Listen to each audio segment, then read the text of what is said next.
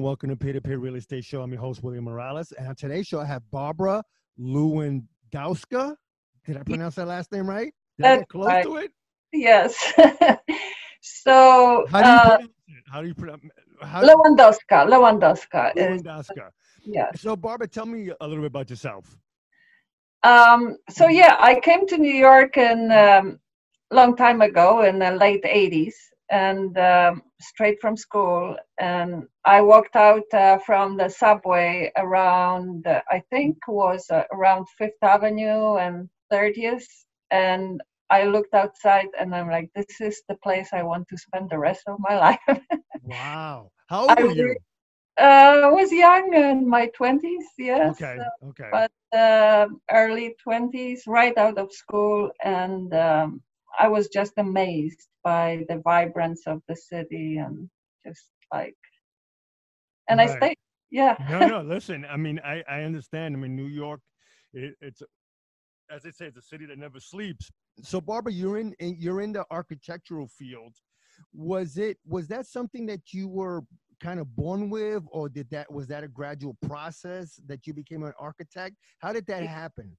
You know, that's an interesting question, and mainly because it takes me back uh, very far. that started, uh, you know, that I really wanted to become a painter, an artist. I was, it was in me, and um, I had a long conversation with my parents, who didn't regard it as necessarily as a profession for me to be in, uh, just because it wasn't, uh, it was fluid. Uh, so what they said was, go to, uh, if you go to engineering school and graduate, and then you can do whatever you want. So. I kind of compromised. Um, I went to um, engineering school. I finished it, and then I never wanted to do it again. Uh, but somehow my drive for paintings and colors and admiration for you know all the uh, beautiful art uh, that was done in the world kind of made me think about architecture and that's how i gravitated to architectural uh, profession so i went to uh, college for to do just architecture right. and it was actually very fulfilling for me because it combined what i kind of learned but i didn't give up you know uh, so it kind of melted together into um, into um, professional and that's what i want to say is it actually influenced how i see architecture Right. because um, you know uh, some architects may uh, shy away from colors and run into cementitious materials for all these gray shades and it's cool it's beautiful but i like to introduce colors and um, i really um, very much concerned about light Right. um, so you know that's what makes you different uh, but i'm also very much concerned about engineering and how things are built uh, because that kind of became uh, my second nature as well so you know it's it's interesting how those uh, seemingly separate uh, kind of approaches can actually become one and and i think that's um, what makes us unique and that's what made you know me unique i believe Right. You know, and uh, when I'm in the city, and you and you know, um, Barbara's also uh, lives in New York. We see the magnificent buildings that are out there, that are, I mean, put together by construction workers, engineers, architect, ar- um, architects, and I'm just amazed at how they come up with a design, how they come up with the shape of a building, what makes them want to use, let's say. Uh, mostly glass or they want to use a shade of gray like uh, in one of the buildings uh, you know in my job you know the side of the building is just gray but then the front of it it's it's it seems like it's all, not glass but there's like it's like a shade of black how do you come up with your like your designs is, it, is this something that you envision or is it the developer tells you barbara i'm well yeah yeah. I want you know, like, the, does the developer tell you this is what his vision is, and then you put it on paper and and and and build the model? How, how does that process works? Okay, so it um, it's it's actually a very interesting process, and the key word here is uh, is process. It's not one thing; it has to develop. Right. It's not like you can come up with a sketch. Uh, yes, there are sketches, and yes, they become buildings, but really um, it's hard work that has to combine a lot of forces into one physical um, object that is inhabited by people. So you have the site. Uh, I mean, the building is going to be different when it's facing um, Hudson River, uh, like the IAC building that could uh, be a reminiscent of, um, uh, you know, boats or sails, I should right. say. Or if it's on, um, uh, you know, where the Broadway uh, in, intersects with a grid, and then you might have a triangular ideas, and then it's going to be different where you have, you know, so site uh, definitely gives you some clues of what the building can become. Right. Of course, developers and owners and uh, have a vision and aspiration for a certain, um, you know, certain impact on right. the environment. So there is environment that is one force, then there is the vision that wants to create certain impact on that environment. And then there are building codes and regulations that will, you know, give you restrictions. And sometimes these restrictions can become actually a trade-off for, you know, like uh, in zoning, you can build a taller building, but you have to give a better um, public space on the ground floor so you can trade off uh, it's it's not necessarily just one layer of um, you know building code regulations but it's another force that will shape those buildings. And then of course uh, there are there's all every project has an inherent uh, budget you know nothing is limitless And then there are construction materials uh, that are, you know, have certain properties that you have to consider. You know, some of them may be heavier and straighter, and some of them might be easier to fold. You know, so depending on what your vision might be, uh, for mater- materials will help you shape that vision as well. So there is a lot of these forces uh, and a lot of knowledge that comes into understanding how they put together. So another very important thing you have to understand is how construction industry uh, will have it built. You cannot design unbuildable buildings. right, right, of course. so that's I understand that, yeah so I think the the fun part is to understand all these forces, and um, it's like a river. You make them flow into one direction to fulfill that one goal. So, so that initial sketch uh, sometimes develops into um, something else, you know, and that's beautiful because then it's part of that particular site and that particular moment in history that reflects. Uh, you know all the needs uh, that have to be taken care of so I, right. I, that's that's nice so when you get uh, you know you get the design you you know you get the plan like i said the process let's say there's 10 steps and i'm just throwing a number at you uh, mm-hmm. it could be more it could be less but let's say it was 10 steps and and now you have everything um now you have to obviously get the like you said which is I never thought about it because I mean I'm not into that this type of field. You got to get the building permits, you got to get the zone, the planning, the zoning, and all that. Um, do you build a model first to show the the developer, hey, this is what it would look like, or is it just basically a drawing of, of what you think the developer wants? Like, is there a combination of both of the sketches and the and the oh yeah model? Yes, you have to build a model, um, and um, you know it's it's a must uh, to understand three-dimensional space i mean sometimes i can walk and and uh, and see it but uh, it's hard to see without a physical model. So now it's actually beyond the physical or virtual models it's virtual reality is taking place. So mm. you can build the model like i prefer physical models because they are you know something you can look inside you understand it better but i also make my notes on paper you know? Right right of course of course. It's so just how, me how long does that, that process take to build the mo- the sketches and the model or and and you know like does the, the developer need that within a certain amount of time what's the process and the time limit of uh, getting something like that to the developer Oh yeah, no, that that takes some time. You know, it's few weeks. Um, you know, the design process uh, uh, depends on the size of the project, of course, and how complicated things are. Right. Uh, but uh, you know, it's more complicated uh, in different phases. Like if you want to take down a, a landmark building uh, and ah. replace it with something else, it can take years. you know, to go through the process. If you want uh, to renovate a building, but it's uh, there's some restriction for whatever reason, you know, maybe longer uh, as well, you know, so, and sometimes, but just the model itself, it really de- it also develops. You've never built one model.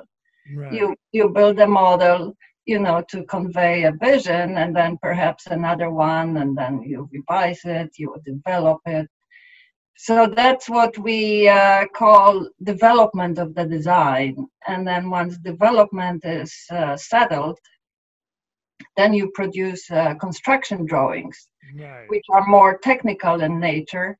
And then that, based on uh, technical drawings or construction drawings, uh, then you can get the price and um, and then eventually have it built. So, for someone like you, Barbara, you've been in the field for a long time now. Um, like, do you, for lack of a better word, do you advertise, you know, your business, or most of your clients come from word of mouth? And you know, like some developer says, "Hey, I know Barbara. My God, she's wonderful. I think you should look her up." Or is it a combination of of regular advertisement and word of mouth?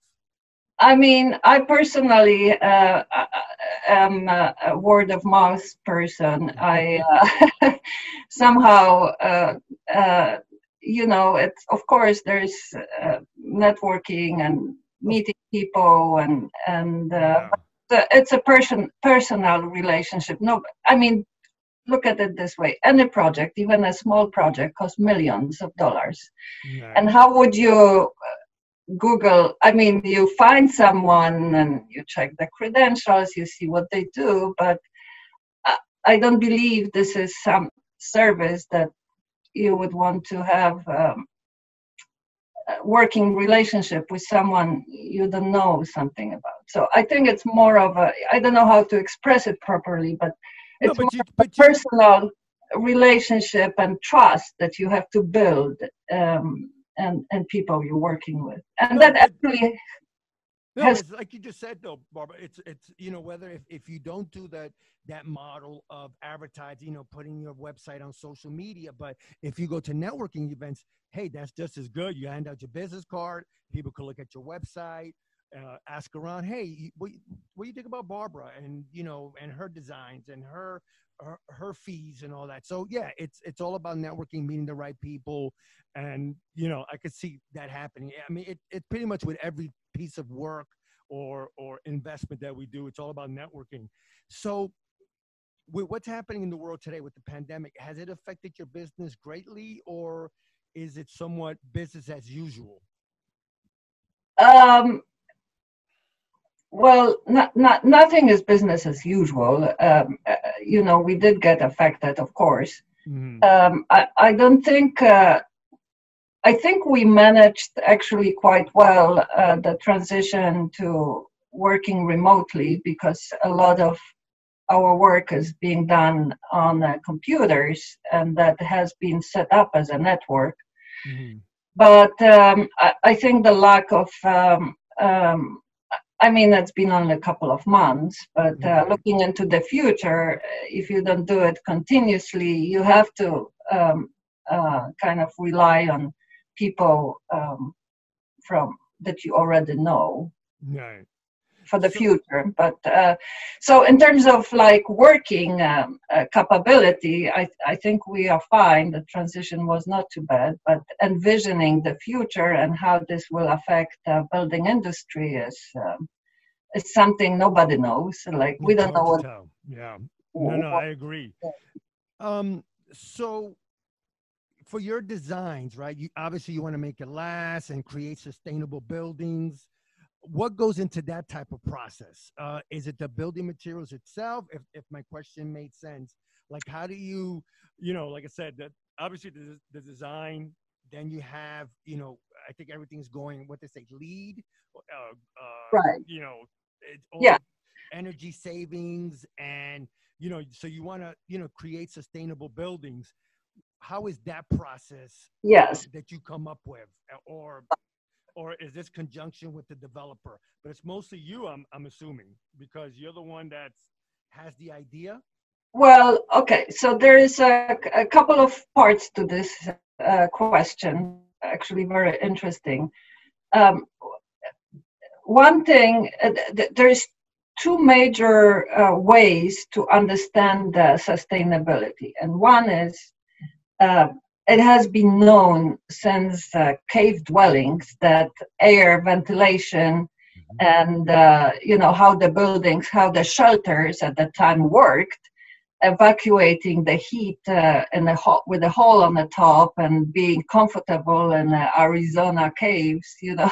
Yeah, yeah, yeah. it's actually amazing how much they understood and how far, you know, with our urban uh, developments, how far away from it we become uh, by, you know, relying on um, mechanical ventilation. Right. So I think creating the shapes of the building that respond uh, to natural ventilation and respecting the light, uh, natural light coming in, you know, uh, is kind of part of the building that has to be um, considered, whether you collect the LEED point or not.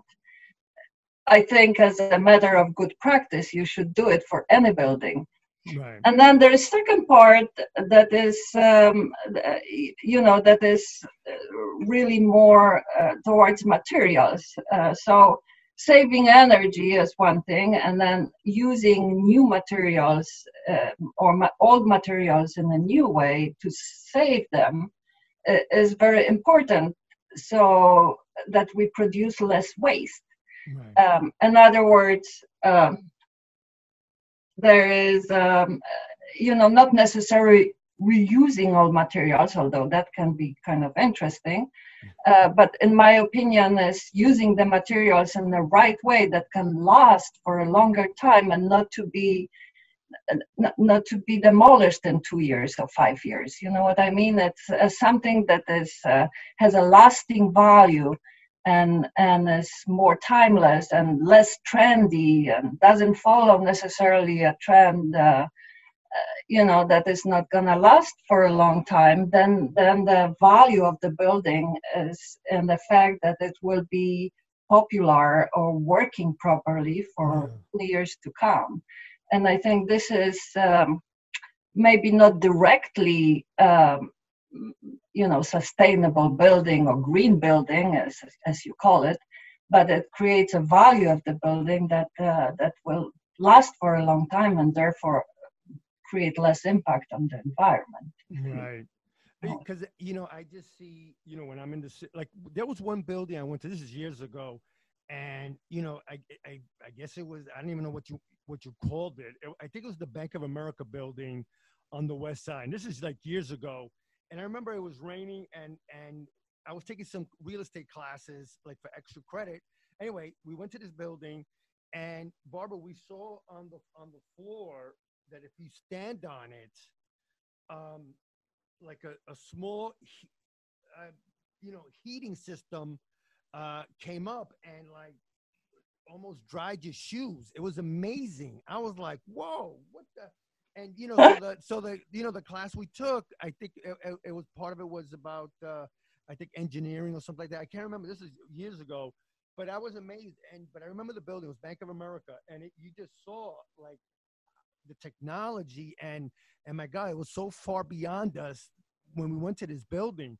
Are we seeing more technology like that where you know you come out of the rain and you stand in some ventilation or some air duct and all of a sudden two minutes later we're going to be dry i mean is that the future well you know i um, uh, you know glass buildings uh, they are making glass um, I, I don't think we're ready for it yet but um, there is a company um, i think in illinois that it, that is making glass pavers right. that we use on uh, not only on the sidewalks but also on the streets.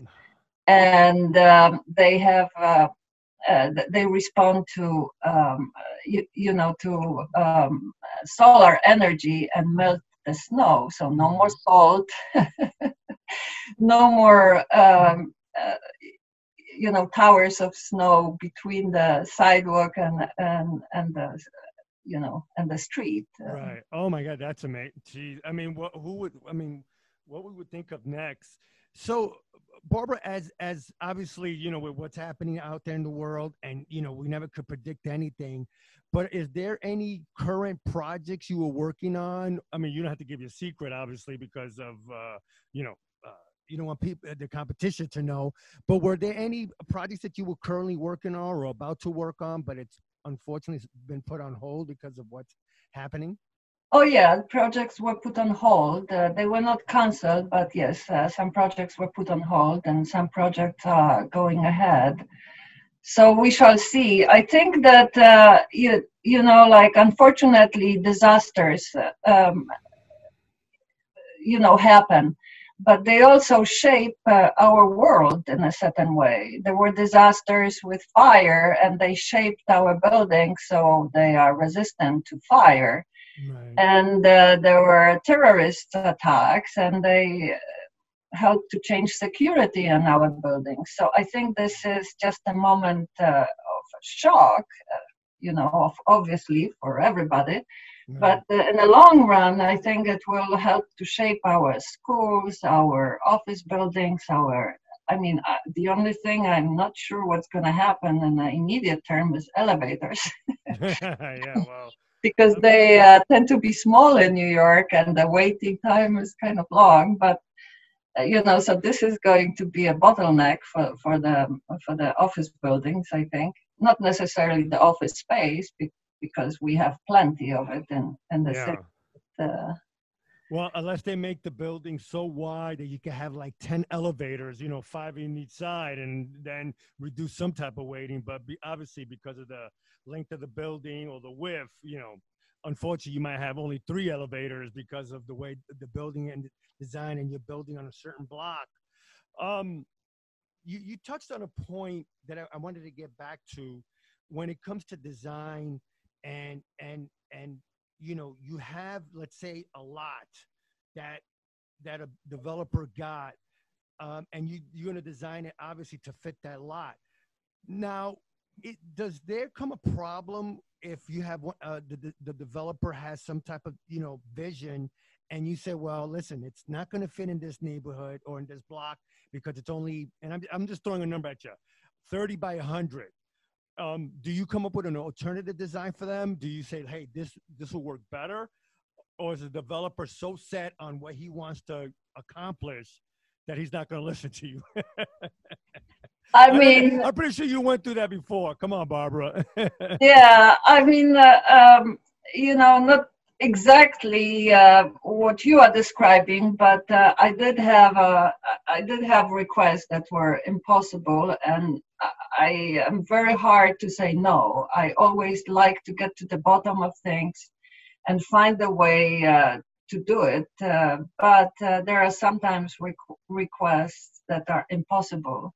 So you have to be a negotiator and um, an educator in a way to explain things. Uh, you know, not always easy task, but right. I think this is where your uh, ability to compromise things and and actually, when you compromise, you don't give up. Right. It's, uh, it's you find sometimes a better way of, of doing something. So if the goal, for example, is to have that many square feet maybe it's not the height maybe it's something else where you can you know make up the I mean, it's each case is different, so Different, yeah. to say, but in general, there's always a different way of looking at things. And this is actually what makes our profession beautiful because it's uh, unique each time. Each time you learn something new, it ha- you have to stay creative all the time. There's never one answer to everything, and and I think that's why we never bored. No, I, I can understand that because, like I said, you just go around the city or around the world, and some of the buildings that were designed, museums, baseball stadiums, sports stadiums in general. Uh, I, I mean, I'm amazed. So, so if somebody wanted to, let's say, they they hear the show and they go, "Wow, I want to fo- follow in Barbara's footsteps." I, um, what would be like a couple of, of steps would they go to um, if they want to become an architect slash engineer like yourself? Um, well, yeah, I mean, uh, I suppose, I mean, you have to go to uh, college, um, um, and and there is quite a few in New York City itself, and and uh, that are you know very good. Right. Um, so, I mean, each one has a little bit different profile. I used to teach at Parsons, Oh, okay. and I used to teach at Pratt. So Also, would be two schools that someone could look up. so those are the two that are um, uh, no, that are offering um, um, but, but they are unique uh, they're different columbia has an excellent program of course Okay. uh, there's uh, new jersey institute uh, new york and new jersey institute of technology also uh, city college um, and um am i missing something uh, FIT maybe uh, for more for design not so much Right.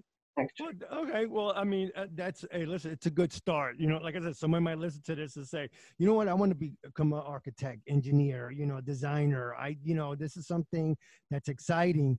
Barbara, listen, I, I appreciate you taking time out of your busy schedule. Um, I'm hoping you stay safe as well as your family. So, if Barbara, if somebody wanted to contact you, what's the best way for them to get in contact with you? You got a website or go to social Yeah, media? Where does? There is a contact uh, page on our website um, and uh, email, uh, so that's probably the best. And what's the name? And what's the uh, Oh, yeah, Lewandowska architect.com.